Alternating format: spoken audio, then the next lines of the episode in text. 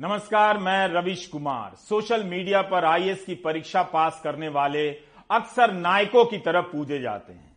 इनके बहुत सारे वीडियो मिलेंगे, जिनमें सरकारी कार से उतरने का सीन तो होता ही है। कलेक्टर साहब कार से उतरे हैं और सलामी दी जा रही है।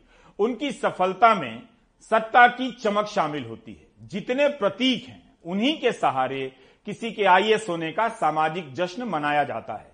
लेकिन जब एक आईएएस अफसर गलत के खिलाफ खड़ा होता है और अपना काम करता है और उसके खिलाफ एफआईआर होती है, राजद्रोह का मामला दर्ज होता है, तब पूरी आईएएस बिरादरी चुप्पी साध लेती है। ऐसा लगता है कि इनकी नौकरी में सब कुछ है, मगर सत्ता का स नहीं है, न साहस, न सच। लेकिन जब सफल होते हैं तो सत्ता का स ही इनकी पहचान का प्रतीक बनता है।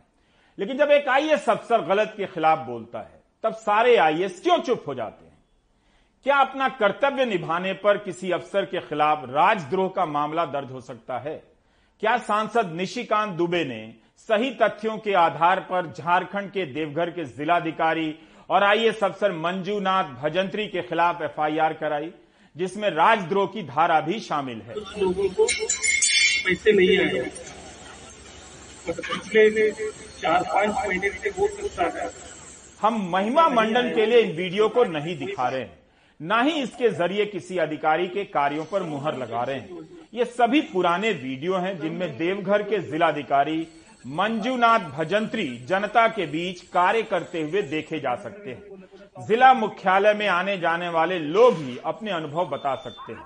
लेकिन अच्छे या बुरे जिलाधिकारी को आम लोगों के बीच जाना ही होता है। तो यह वीडियो केवल परिचय के लिए है कि देवघर के जिलाधिकारी मंजूनाथ भजंत्री जनता के बीच काम करते हुए देखे जा रहे हैं। मंजूनाथ आईआईटी बॉम्बे के छात्र रहे हैं 2011 में आईएएस बने हैं। बीजेपी के सांसद निशिकांत दुबे की शिकायत पर दिल्ली पुलिस ने इनके खिलाफ एफआईआर की है, झारखंड पुलिस के खिलाफ भी। इस एफआईआर में लिखा है कि देवघर पुलिस ने उनके दो बेटों को कथित रूप से गालियाँ दी और जिलाधिकारी के कहने पर सांसद को जान से मारने की धमकी दी गई। मंजूनाथ भजंत्री दो साल तक जिलाधिकारी रह चुके थे, लेकिन दिसंबर 2021 में चुनाव आयोग के आदेश के बाद पद से हटा दिए गए। फिर से तैनाती हुई है और पिछले कुछ महीनों से इस पद पर हैं।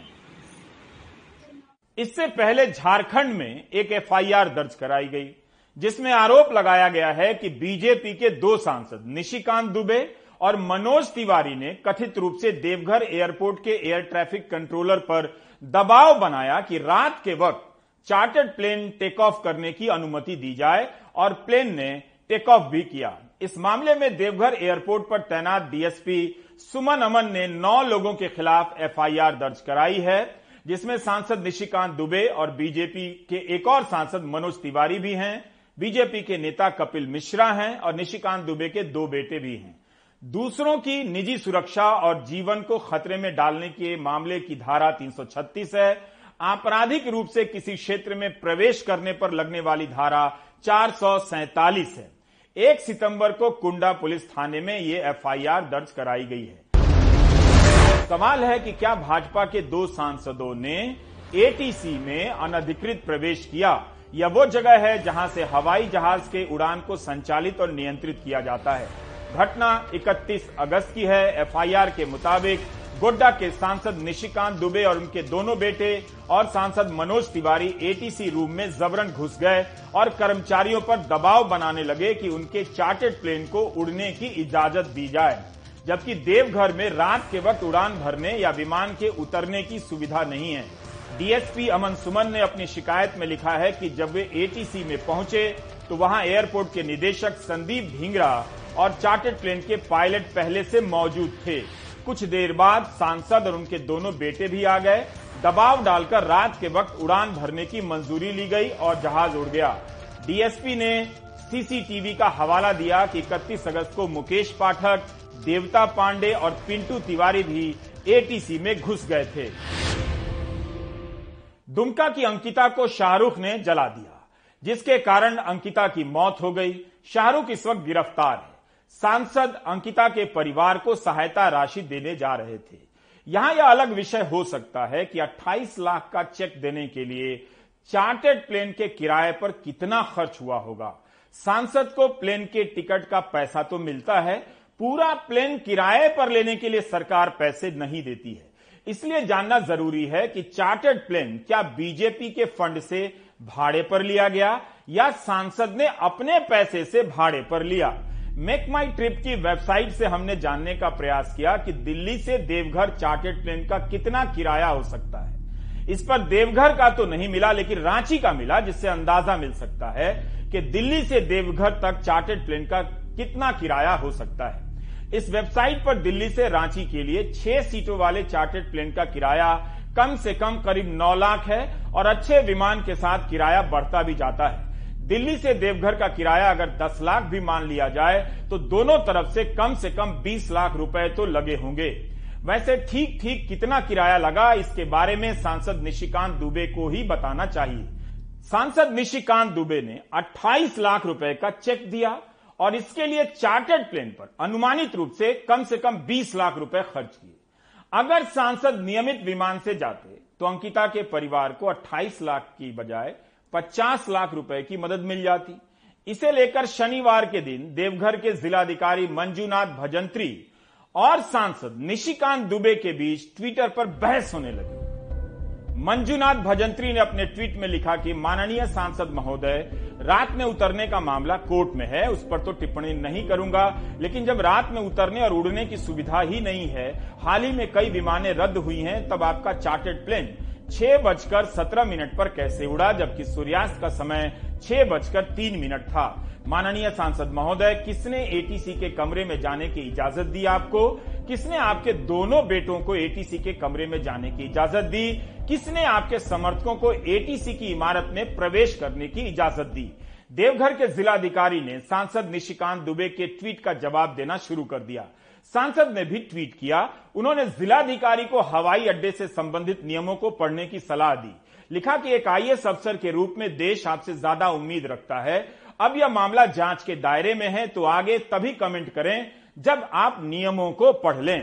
सांसद की भाषा उग्र होने लगी। सांसद अपने ट्वीट में लिखते हैं कि क्या आपको पता है कि एयरपोर्ट पर एटीसी टावर की सुरक्षा अब डीजीसीए और बीसीएएस करता है। अब इसकी सुरक्षा संबंधित एयरपोर्ट के जिलाधिकारी करते हैं। क्वेश्चन मार्क लगाते हैं, प्रश्नवाचक चिन्ह। ऐसे ही जानकारी के लिए पूछ लिया, इसकी शिक्षा मुझे कुछ बुझे, कुछ जले, कुछ टिमटिमा रहे, कुछ बिलबिला रहे बुद्धिजीवियों और पत्रकारों से मिली। निशिकांत दुबे ने दिल्ली में दर्ज एफआईआर की कॉपी भी ट्वीट कर दी और लिखा कि उनके 18-19 साल के बच्चों के खिलाफ साजिश रची गई। वैसे कलुषित मानसिकता के देवघर जिलाधिकारी के खिलाफ दिल्ली पुलिस ने केस किया है, ये लिखा है। आगे लिखते हैं कि मैंने एयरपोर्ट अथॉरिटी से ज़रूरी इजाज़त ले ली थी। मैं एयरपोर्ट सलाहकार समिति का चेयरमैन हूँ, मैं जाँच कर सकता हूँ। रात में उड़ने के मामले को लेकर हाईकोर्ट में केस है। आपने अदालत की अवमानना की है। सांसद एक जिलाधिकारी को ट्वीट में कलुषित मानसिकता से ग्रसित लिख रहे हैं हसेड़ी लिख रहे हैं। हसेड़ी का क्या मतलब है? क्या किसी और शब्द के बदले इसका इस्तेमाल किया गया है ताकि बात वही समझ आए जो सांसद कहना चाहते हैं? क्या यह कोई अपशब्द है? क्या निशिकांत दुबे देवघर एयरपोर्ट सलाहकार समिति के अध्यक्ष हैं? अगर हैं तो इस समिति की सूचना जिलाधिकारी को क्यों नहीं दी गई? क्यों मंजूनाथ भजंत्री ने कहा कि उन्हें इसकी जानकारी नहीं? आखिर भाजपा सांसद निशिकांत दुबे इस बारे में किसी आधिकारिक पत्र को ट्वीट क्यों नहीं करते? जब उन्होंने एफआईआर की कॉपी ट्वीट की, तब इसकी कॉपी भी कर सकते थे। दूसरे भाजपा सांसद मनोज तिवारी नागरिक विमानन की संसदीय समिति के सदस्य हैं। क्या किसी सलाहकार समिति के अध्यक्ष या संसदीय समिति के सदस्य को बिना इजाज़त एटीसी में जाने की अनुमति है? ज़ाहिर है, जाँच से ही इसकी बात सामने आएगी। निशिकांत दुबे ने एफआईआर में लिखा है कि वे शाम सवा पाँच बजे एयरपोर्ट पहुँच गए और पाँच बजकर पच्चीस मिनट पर विमान में बैठ गए थे। झारखंड हाईकोर्ट में रात में विमान उड़ने के मसले को लेकर सुनवाई चल रही है और आगे लिखते हैं कि इस सिलसिले में एयरपोर्ट डायरेक्टर से मैंने जानकारी लेने के लिए उनके कार्यालय में जाने का निर्णय उनसे बात कर लिया, चूँकि समय कम था, इसलिए नंगे पाँव ही जल्दबाजी में जाने का फैसला लिया। जाने के क्रम में झारखंड पुलिस के अधिकारी और कर्मचारियों ने मुझे जाने से रोका और मेरे दोनों पुत्रों, जो मेरा चप्पल लेकर आ रहे थे, उनके साथ गाली गलौज किया। मुझे जान से मारने की धमकी दी। मेरे कार्य में बाधा पहुँचाने का काम उन्होंने देवघर के जिला उपायुक्त मंजूनाथ के कहने पर किया। इसका खुलासा दूसरे दिन हुआ, जब वो बिना इजाज़त के देवघर के एयरपोर्ट के सुरक्षा क्षेत्र में, डीआरडीओ के रेस्ट्रिक्टेड क्षेत्र में चले गए। जहाँ जाने की अनुमति केवल प्रधानमंत्री कार्यालय देता है, वहाँ एयरपोर्ट डायरेक्टर ने उनको समझाने का प्रयास किया, जहाँ पर उन्होंने रसूख का धौस दिखाया। अब यह जाँच का विषय है, लेकिन इसे पढ़कर कई बातों पर संदेह हो सकता है। आमतौर पर हवाई अड्डे पर सुरक्षा कर्मी रोकते ही है। देवघर एयरपोर्ट की सुरक्षा झारखंड पुलिस करती है। पिता, यानी सांसद निशिकांत दुबे जब नंगे पाँव चले गए दौड़कर तो क्या उनके बेटे भी चप्पल लेकर उनके पीछे आ गए? एक जोड़ी चप्पल उठाने के लिए दोनों बेटों को पीछे पीछे जाना पड़ा। निशिकांत दुबे ने अपनी एफआईआर में समर्थकों के एटीसी बिल्डिंग में घुसाने की बात का ज़िक्र नहीं किया है, न जवाब दिया है कि ये झूठे आरोप हैं। जाँच का विषय है, लेकिन क्या गाली गलौज करने और सांसद को जान से मारने की बात अतिरेक नहीं लगती? कोई भी सुरक्षा कर्मी इतना जोखिम तो नहीं लेगा कि सांसद को जान से मारने की धमकी दे दे। यह तो विशेषाधिकार के हनन का मामला बन जाता है, इससे उसकी नौकरी खतरे में पड़ सकती है। अगर धमकी दी, तब वहीं पर एफआईआर क्यों नहीं दर्ज कराई गई? ये तो एयरपोर्ट अथॉरिटी का भी काम था कि उनके परिसर में सांसद को जान से मारने की धमकी दी गई। क्यों नहीं कोई कदम उठाया गया? क्या निशिकांत दुबे ने एयरपोर्ट के डायरेक्टर को कोई लिखित शिकायत दी है? किसी का नाम दिया है कि उन्होंने जान से मारने की धमकी दी है। यह तस्वीरें निशिकांत दुबे की हैं अलग अलग समय और संदर्भ की हैं, लेकिन यहाँ हम इनका इस्तेमाल एफआईआर और अपने सवालों को आगे बढ़ाने के लिए कर रहे हैं। एफआईआर में निशिकांत दुबे एक सितंबर, यानी अगले दिन के एक प्रसंग का ज़िक्र करते हैं, जबकि वे वहाँ थे ही नहीं। एफआईआर में लिखा है कि जब जिलाधिकारी ने एयरपोर्ट निदेशक संदीप ढींगरा को धौस दिखाई, धौस दिखाना क्या होता है? किस बात पर धौस दिखाई? कैसे दिखाई?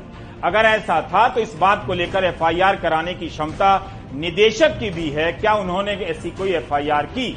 उनके बदले सांसद दिल्ली में एफआईआर करा रहे हैं, जबकि एक सितंबर को वे मंत्री हरदीप सिंह पुरी से मुलाकात कर रहे थे, जिसकी तस्वीर उन्होंने ट्वीट की है। 31 अगस्त को ऐसा कुछ हुआ भी, तब क्या एयरपोर्ट के निदेशक ने यही बात डीजीसीए को लिखित रूप में बताई है? जहाँ तक हमें सूत्रों से पता चला है कि एयरपोर्ट के निदेशक संदीप ढिंगरा ने कोई एफआईआर नहीं कराई। है इकतीस अगस्त को जिलाधिकारी एयरपोर्ट पर नहीं थे, लेकिन अगले दिन, यानी एक सितंबर को गए। सूत्रों ने बताया कि डीआरडीओ टर्मिनल अलग है, वहाँ मंजूनाथ भजंत्री ने प्रवेश नहीं किया। वे यात्री टर्मिनल ज़रूर गए, मगर एटीसी की तरफ़ नहीं गए, जबकि उनके पास विधिवत पास था। बेहतर है जाँच जल्दी हो और पारदर्शी तरीके से आए नतीजे, ताकि तमाम दावों पर सभी पक्ष सामने आ जाएँ।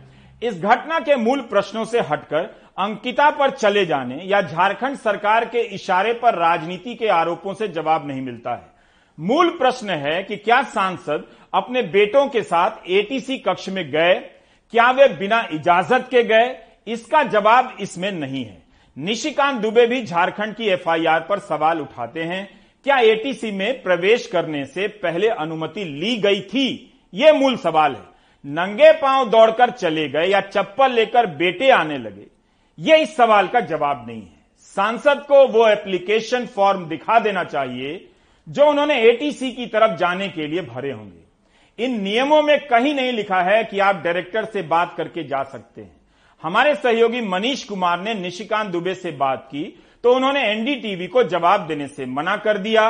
कहा एएनआई न्यूज़ एजेंसी पर जो उनका पहले का बयान है, वही चला लीजिए। क्या आपको लगता है कि पूरी भारत सरकार जो है वो एक सांसद के इशारे पर चलती है? ये airport airport authority of India का है। इसका जो क्लियरेंस है एटीसी का, वो डीजीसीए देखता है।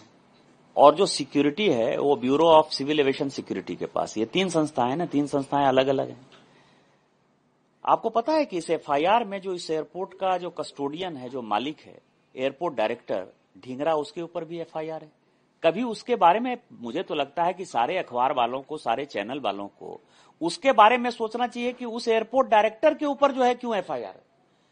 उस एयरपोर्ट डायरेक्टर के ऊपर एफआईआर है कि उसको पता था डीसी देवघर को कि एफआईआर एक मिनट में हाईकोर्ट में उड़ जाएगा। क्योंकि इस एयरपोर्ट पे यदि कोई गलती हुई है या किसी ने रूल का वायलेशन किया है, कोई सिक्योरिटी धमकाया है किसी को तो उसका इंचार्ज एयरपोर्ट अथॉरिटी का डायरेक्टर है। वो कह रहा है कि कोई रूल हमने वायलेट नहीं किया है। सब कुछ सही समय पर, सही स्थान पर हुआ है रूल के हिसाब से हुआ है। वो सब लिखत पढ़त है, क्योंकि जैसे ही प्लेन टेक ऑफ़ होता है, वैसे ही लॉग इन भर दिया जाता है। डीजीसीए की जाँच से ही पता चलेगा कि एयरपोर्ट के निदेशक को जिलाधिकारी ने धमकी दी या नहीं। भाजपा के दोनों सांसदों ने एटीसी में प्रवेश किया या नहीं, दबाव डालकर विमान को सूर्यास्त के बाद उड़ने के लिए मजबूर किया गया या नहीं। सांसद मनोज तिवारी ने कहा कि वे संसदीय समिति के सदस्य हैं, नागरिक विमानन की तो क्या इस नाते वे एटीसी बिना इजाज़त के जा सकते हैं? क्या वे जहाज़ भी उड़ा सकते हैं? क्या वे किसी को मजबूर कर सकते हैं कि सूर्यास्त के बाद उनका विमान उड़े? और जो एफआईआर है, उसमें राजद्रोह का आरोप है। क्या सांसद भी अतिरिक्त लाभ नहीं उठा रहे? सांसद महोदय समिति के सदस्य हैं। विमानन मंत्री नहीं है। क्या संसदीय समिति के पास कार्यपालिका का कोई अधिकार होता है उसके सदस्यों के पास? नहीं, देखिए, सांसद को एग्जीक्यूटिव का कोई अधिकार नहीं है। सांसद लोकसभा का मेंबर है या राज्यसभा का मेंबर है, वो, उनका काम है कानून बनाना। कानून को लागू करना एग्जीक्यूटिव का की ज़िम्मेदारी है, जिसको कार्यपालिका कहा जाता है। कार्यपालिका का अधिकार अपना होता है और संसद का जो लेजिस्लेटिव विंग है, उसका अधिकार अलग होता है। कोई संसद का सदस्य कार्यपालिका का अधिकार जहाँ तक मुझे समझ में आता है, नहीं इस्तेमाल कर सकता। ये संविधान के खिलाफ है। नहीं, देखिए, संसदीय समितियाँ जो होती हैं उनको ये अधिकार है कि वो कार्यपालिका के किसी भी सदस्य को अपने सामने बुला सकती हैं। और जहाँ तक है, उनको अगर कोई संसदीय समिति किसी इंस्पेक्शन पे जाए तो उसका एक अलग इंतज़ाम होता है। ये नहीं है कि आप जहाँ मर्ज़ी जाके कहे कि मैं संसद की संसदीय समिति का सदस्य हूँ, इसलिए मैं जहाँ भी मर्ज़ी जा सकता हूँ। उसका प्रावधान है और उस प्रावधान का पालन करना होता है। संसदीय समिति के अध्यक्ष को कार्यपालिका का अधिकार नहीं है। इसमें कोई शंका नहीं। हम बार बार मूल सवाल को फोकस में रखना चाहते हैं। क्या भाजपा सांसद मनोज तिवारी संसदीय समिति के काम से देवघर गए थे? क्या नागरिक विमानन विभाग की संसदीय समिति अपने सदस्यों को चार्टर्ड प्लेन का खर्चा देती है? क्या चार्टर्ड प्लेन से जाने पर भी संसदीय समिति के सदस्य होने की छूट मिल सकती है? क्या संसदीय समिति के सदस्यों के लिए एयरपोर्ट पर अलग से सुविधाएँ दी जाती हैं? ये सब सवाल हैं जिनके उत्तर आने चाहिए। हमारा सवाल है कि बीजेपी के दोनों सांसदों को लिखित आवेदन पत्र दिखाना चाहिए, जिसमें अपने लिए और एक सांसद के दोनों बेटों के लिए एटीसी कक्ष में जाने की इजाज़त मांगी गई थी। अगर कोई मौखिक आदेश था, तब यही बता दें कि किस नियम के तहत एयरपोर्ट के निदेशक ने मौखिक आदेश दिया। क्या यह भी नियम है कि उनके बेटे चप्पल या अटैची उठाकर पीछे पीछे आ सकते हैं? एक आईएएस अफसर जब नियमों के तहत अपना पक्ष रख रहा है, उसे लेकर बहस हो सकती है। लेकिन क्या उसके खिलाफ राजद्रोह का मामला दर्ज हो सकता है? जबकि सुप्रीम कोर्ट इस कानून को ही खत्म करने पर विचार कर रहा है। केंद्र सरकार ने कोर्ट से इस बारे में समय मांगा है। उम्मीद है बीजेपी सांसद निशिकांत दुबे की एफआईआर में दिल्ली पुलिस ने सोच समझकर राजद्रोह की धारा 124 से लगाई होगी। चिंता की बात है कि जब यह सब ट्विटर पर हो रहा था, तब भी आईएएस अफसरों का अखिल भारतीय संगठन चुप हो गया। उनका ट्विटर हैंडल है, कोई कुछ नहीं बोला। यह चुप्पी परेशान करने वाली है। हमारी जानकारी में केवल एक आवाज़ आई है। यह ट्वीट उन्नीस सौ पचासी बैच के आईएएस अफसर संजीव गुप्ता का है, जो अब रिटायर हो चुके हैं। पूर्व में गृह विभाग में सचिव रह चुके हैं। उन्होंने लिखा है कि इससे विचित्र कभी नहीं देखा। अपना कर्तव्य निभाने के लिए एक आईएएस अफसर के खिलाफ राजद्रोह की धारा लगाई गई है। नॉर्थ एवेन्यू के एसएचओ ज़ीरो एफआईआर में लिखने के लिए मान ही कैसे गए? जबकि शिकायतकर्ता निशिकांत दुबे भी राजद्रोह होने का एक उदाहरण नहीं लिखते हैं। सांसद सरकार नहीं होता है। अगले दिन मंजूनाथ भजंत्री पास लेकर एयरपोर्ट टर्मिनल गए। इस पास पर एटीसी रूम में जा सकते थे, मगर नहीं गए। संजीव गुप्ता सवाल करते हैं कि क्या सुरक्षा की समीक्षा करने पर अफसर को गिरफ़्तार किया जाएगा?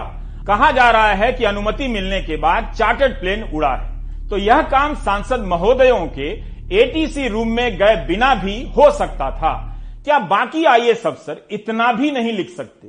या सब इस राय के हैं कि जो हुआ सही हुआ? अगर डर के कारण नहीं बोल पा रहे हैं तो कम से कम प्राइम टाइम का लिंक ही अपने ग्रुप में शेयर कर लीजिए, मुझे पता चल जाएगा। कुछ समय के लिए आपको डर भी नहीं लगेगा। पूर्व गृह सचिव संजीव गुप्ता ने अपने ट्विटर में आईएएस अफसरों के संगठनों की भी खिंचाई की है। इसलिए कहा कि नौकरशाही चरमरा गई है। वह गलत के खिलाफ नहीं बोल पाती है। सही है, यह भी नहीं बोल पाती है। यह घटना अप्रैल 2017 की है। सहारनपुर के एसएसपी के सरकारी निवास में भीड़ घुस आई इस भीड़ का नेतृत्व उस समय के भाजपा सांसद राघव लखनपाल शर्मा कर रहे थे। घर के भीतर तोड़फोड़ हुई। उस समय एसएसपी घर पर नहीं थे, उनकी पत्नी थी और बच्चे थे। तब की खबर उठाकर देखिए 400 लोगों की भीड़ एसएसपी के सरकारी निवास में घुसाने का दावा किया गया है। और नेतृत्व कर रहे थे बीजेपी के तत्कालीन सांसद राघव लखनपाल शर्मा। क्या इसके लिए सांसद महोदय पास लेकर गए थे? बंगले को जो नुकसान पहुँचाया गया, वो किसकी इजाज़त से पहुँचाया गया? और ऐसा होने पर प्रधानमंत्री ने या बीजेपी अध्यक्ष ने क्या कार्रवाई की? तब एसएसपी लव कुमार ने कहा था कि उनके परिवार ने कभी ऐसा नहीं किया। उनके घर पर हमला हुआ, तब भाजपा सांसद के खिलाफ एफआईआर हुई थी। अंतिम नतीजा क्या निकला है पता नहीं। इस समय राघव लखनपाल शर्मा सांसद नहीं किसी एसएसपी के घर में घुसकर तोड़फोड़ करने की घटना आपने पहले नहीं देखी होगी 2017 में हुई थी, फिर से याद कर लीजिए। अगली खबर मध्य प्रदेश से है। कागज़ी ट्रक की कहानी है, जो कागज़ पर चलता है। कागज़ पर करोड़ों रुपए का टनों अनाज ढोता है। कागज़ पर केवल ट्रक ही नहीं, ऑटो भी अनाज ढोता है। कागज़ पर मोटरसाइकिल से भी अनाज की ढुलाई होती है। इस कहानी से पता चलता है कि कागज़ से क्या क्या होता है। अनुराग द्वारी की यह रिपोर्ट बता रही है कि भारत भले कहीं और विश्वगुरु बन गया है, मगर घोटाला करने वाले किसी विश्वगुरु से कम नहीं। पता नहीं उनकी कागजों पर ट्रैफ़िक का कंट्रोल किसके पास रहता है, जिनकी जेब भरती रहती है, और जिनके कारण महिलाएँ और बच्चों का शरीर कुपोषित होता रहता है। जब तक भ्रष्टाचार और भ्रष्टाचारी के प्रति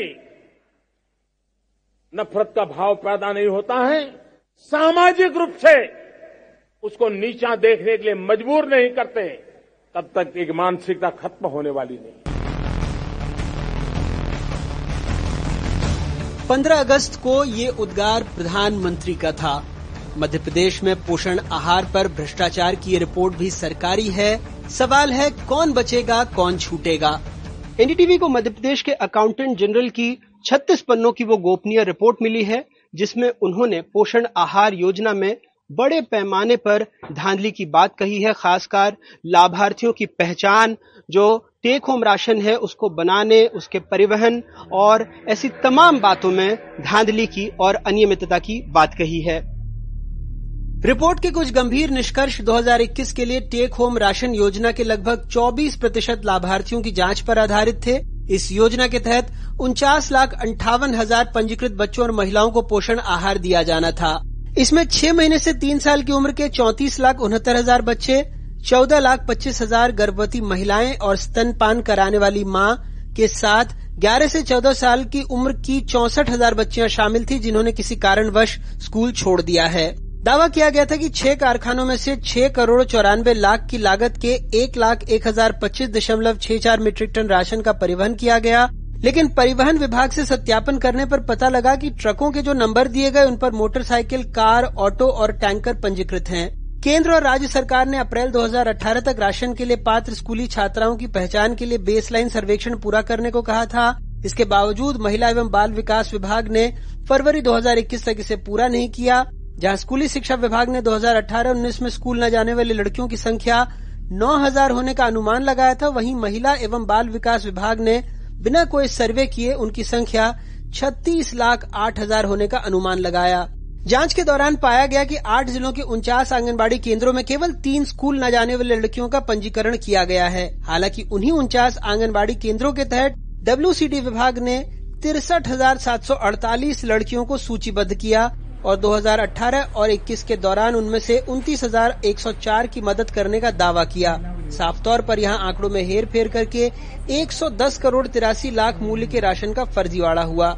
इसके अलावा राशन निर्माण संयंत्रों ने भी उनके निर्धारित और अनुमानित क्षमता से अधिक उत्पादन की जानकारी दी।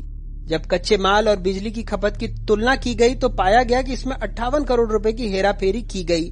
मध्य प्रदेश के बाड़ी, धार, मंडला, रीवा, सागर और शिवपुरी में छह संयंत्रों ने चार करोड़ पचानवे लाख रुपए की लागत से 821 मीट्रिक टन राशन की आपूर्ति करने का दावा किया, जबकि उस दिन उनके स्टॉक में उतना राशन था ही नहीं। आठ जिलों में बाल विकास परियोजना अधिकारियों ने संयंत्रों से सत्तानवे हज़ार मीट्रिक टन से अधिक राशन प्राप्त किया, जबकि परिवहन करके सिर्फ़ छियासी हज़ार मीट्रिक टन आंगनबाड़ियों को भेजा गया। बाकी बासठ करोड़ बहत्तर लाख की लागत से दस हज़ार से अधिक मीट्रिक टन का राशन न तो परिवहन किया गया और न ही गोदाम में उपलब्ध था। ये दर्शाता है कि यहाँ भी गड़बड़ी हुई। सरकार कह रही है ऑडिट रिपोर्ट को अंतिम नहीं मान सकते। सीएजी रिपोर्ट कोई भी होती है, उसकी राय होती है, वो अंतिम नहीं होती। पहली बात तो ये समझ ये एक प्रक्रिया का हिस्सा है। लोक लेखा समिति में जो विधानसभा के अंदर विधायकों की होती है और प्रतिपक्ष का व्यक्ति उसके अंदर लोक लेखा समिति का अध्यक्ष होता है कभी कभी वहाँ भी जाती हैं। और इसलिए ये कहना ठीक नहीं है कि ये अंतिम है। हम तो सिर्फ़ इतना कहना चाहते हैं मुख्यमंत्री जी से और जानना चाहते हैं इस प्रदेश के नागरिक के नाते कि हर घोटाले में मुख्यमंत्री जी के प्रभार या मंत्रालय का नाम सामने आना एक संयोग है, संकल्प है, षड्यंत्र है या उनकी आदत में शुमार है। वो सार्वजनिक होना चाहिए। चलिए, रिपोर्ट अंतिम नहीं, कर लीजिए परीक्षण, लेकिन इन तस्वीरों का क्या करेंगे?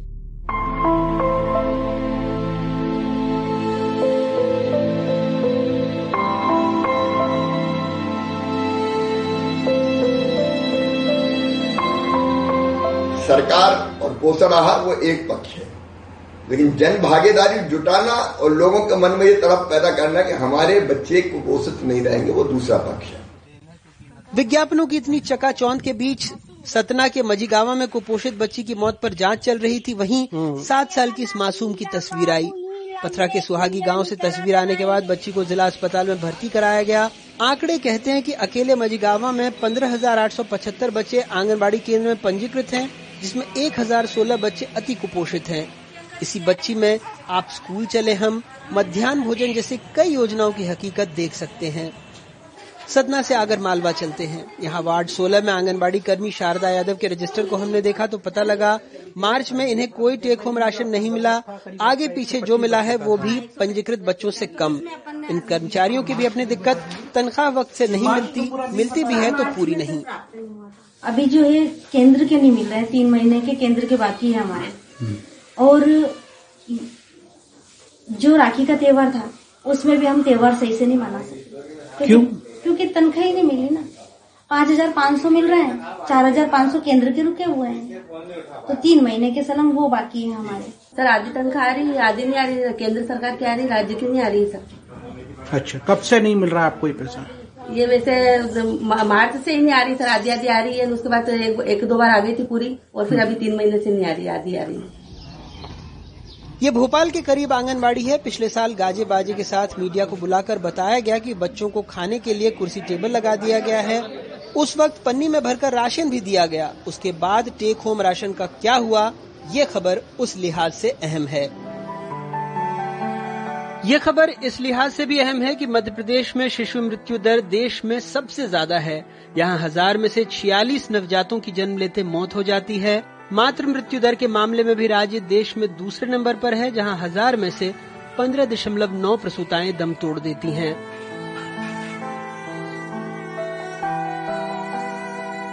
2020 में उपचुनाव में हार के बाद महिला बाल विकास मंत्री मरती देवी ने अपने पद से इस्तीफा दे दिया था। उसके बाद से विभाग मुख्यमंत्री शिवराज सिंह चौहान के पास ही है।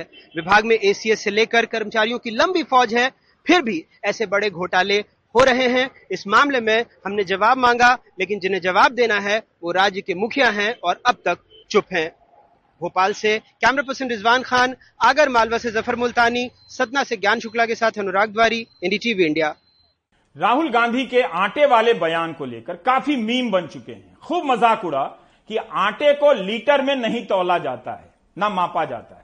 यह एक गलती थी जिसे राहुल गांधी ने उसी वक्त सुधार ली जब प्रधानमंत्री मोदी की ज़ुबान फिसलती है तो उनके साथ भी यही होता है। उनकी बातों का भी मज़ाक उड़ाया जाता है। लेकिन एक रैली को लेकर सारी बातें इसी में खर्च हो गई। आम लोग करें, वो बिल्कुल ठीक है। लेकिन मीडिया क्यों कर रहा था?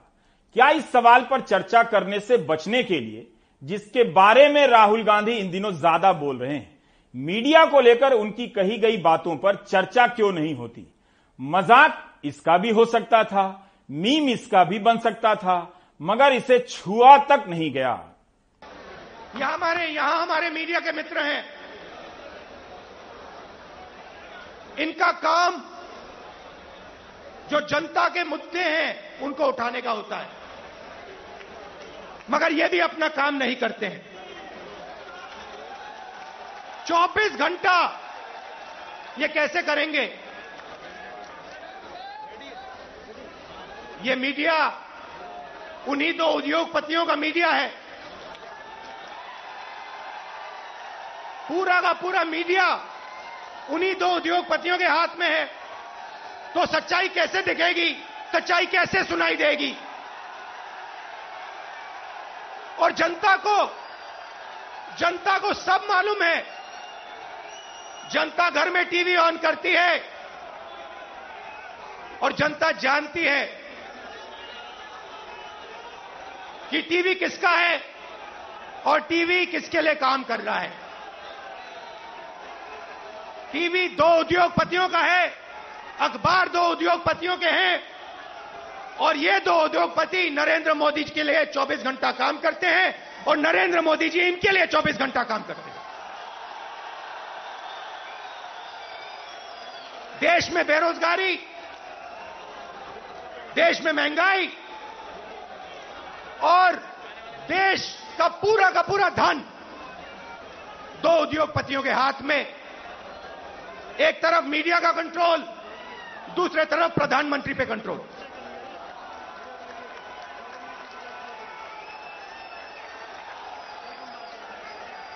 अभी किसी ने कहा, नरेंद्र मोदी जी प्रधानमंत्री हैं, मगर मैं आपको एक गारंटी दे सकता हूँ।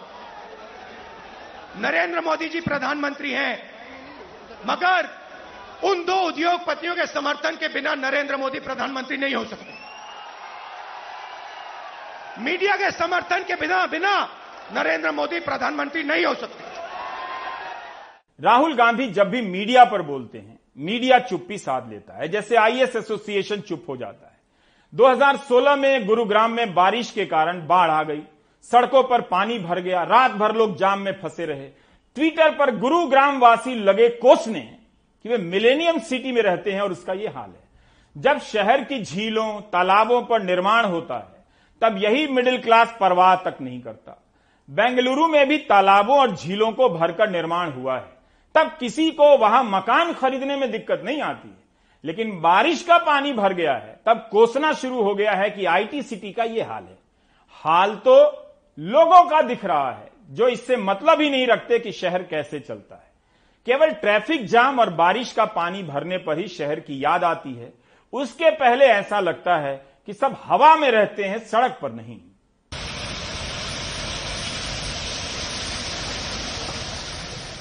जिस बस में बैठकर वो काम पर जाते, आज उसी बस को वो खुद खींचते नज़र आए। बेंगलुरु में महज कुछ घंटे की ही तेज बारिश हुई, लेकिन सुबह जब लोगों की नींद खुली तो समझ में आ गया कि सोमवार का दिन मुश्किलों से भरा होगा, और हुआ भी कुछ ऐसा ही। कहीं बस खींची गई तो कहीं कार।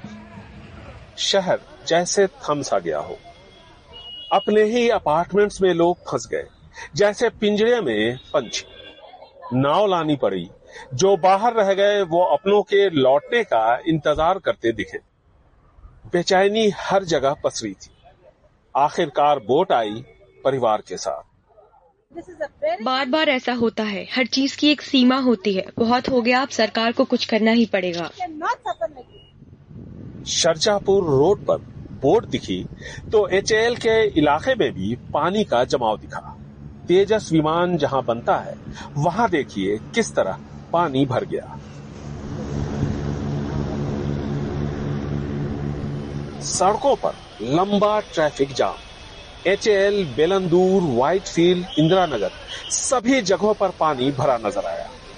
इसकी तीन वजह बताई जा रही है। एक, बारिश का पानी निकालने वाले नालों पर कब्जे। दो, वक्त रहते नालों की सफ़ाई का न होना। और तीन, झीलों के रास्तों पर अतिक्रमण। एक हफ़्ते के अंदर दूसरी बार ऐसे हालात से शहर गुजर रहा है In the last three years, we have been. Uh, पिछले तीन सालों से बेंगलुरु में भारी बारिश हो रही है लेकिन इसके लिए सरकार ने कोई काम नहीं किया स्पेशल टास्क फोर्स तक तैयार नहीं की गई ताकि बारिश के हालातों को संभाला जा सके tackled much better. Infrastructure are uh, tackled much better. नाराज़ लोगों ने नारेबाजी भी की और सरकार मुआवजा देने का वादा करके लोगों का गुस्सा कम कर रही है। हम लोगों से बातचीत करने की कोशिश करेंगे और उनकी समस्याओं को जानेंगे। मुख्यमंत्री बसवराज बोमई मुआवजे की बात कर रहे हैं। ज़रूरत मज़बूत इच्छा शक्ति दिखाकर अतिक्रमण हटाने की है। विधानसभा चुनावों को एक साल से भी कम का वक्त बचा है। ऐसे में शायद मुख्यमंत्री अतिक्रमण हटाने का जोखिम उठाना नहीं चाहते। यानी आने वाले दिनों में भी एक बार फिर जब बारिश होगी तो हालात यहाँ बदलने वाले नहीं है। बेंगलुरु से निहाल खिदवई, एनडीटीवी इंडिया। क्या आप जानते हैं कि केरल में पाँच वर्षों में कुत्तों के काटने के दस लाख मामले सामने आए हैं। कुत्तों के आतंक को लेकर सुप्रीम कोर्ट में एक याचिका दायर हुई है, जिस पर 9 सितंबर को सुनवाई होगी। एक सवाल है, किसी का घर नहीं होता तो हम बेघर कहते हैं। जब कुत्तों का घर नहीं होता तब हम आवारा क्यों कहते हैं? तब तो हर उस जानवर को आवारा कहना चाहिए, जिसके पास हाउसिंग सोसाइटी में फ्लैट नहीं है और व्हाट्सएप ग्रुप नहीं है। ब्रेक ले लीजिए।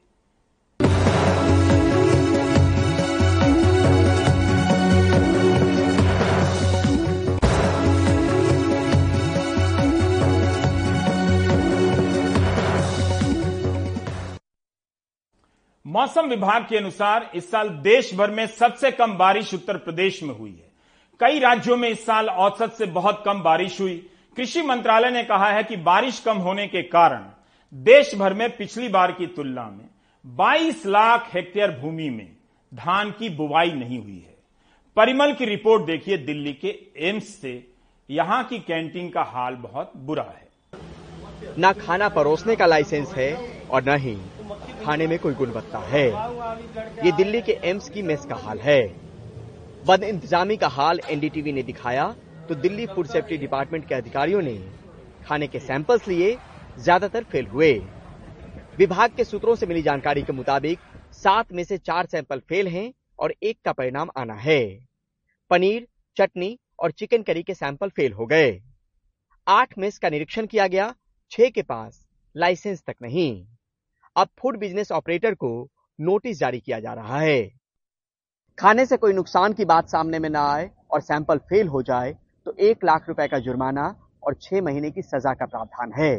वहीं बिना लाइसेंस मेस चलाने पर पाँच लाख रुपए का जुर्माना और छह महीने की सजा का भी प्रावधान है। खराब खाने की समस्या और शिकायत नई नहीं। कीड़े, गंदगी और क्वालिटी टैक्स से समझौता। साल भर से एम्स के रेजिडेंट इसकी शिकायत कर रहे हैं। इससे पहले फसाई भी खाने की गुणवत्ता पर सवाल उठा चुका है, पर कोई सुनवाई नहीं। यहाँ की resident doctor association student association S association and पसाई के भी लोग इस इंस्पेक्शन के पार्ट बने सिक्योरिटी ऑफिसर्स पार्ट बने एंड मिनट्स ऑफ़ मीटिंग के साथ रिटर्न में ये हुआ कि ये खाना जो खाने के लायक नहीं है ये किसी के भी खाने लायक ये खाना नहीं है इसको तुरंत एक्शन लिया जाना चाहिए। ये सब करके हमने मैस को तुरंत बंद करना चाहा। एक घंटे बाद पता लगता है कि मैस को वापस खोल दिया गया। ये हाल एम्स है। कोई संस्थान एक दिन में खड़ा नहीं होता पर इस तरह के समझौते से उस पर सवाल ज़रूर खड़े होते हैं। लिहाजा बीमार खाने को लेकर प्रशासन को जवाब भी तलाशने चाहिए और ज़िम्मेदारी भी तय करनी चाहिए। नई दिल्ली से परिमल कुमार, एनडीटीवी इंडिया। आप देख रहे थे प्राइम टाइम, नमस्कार।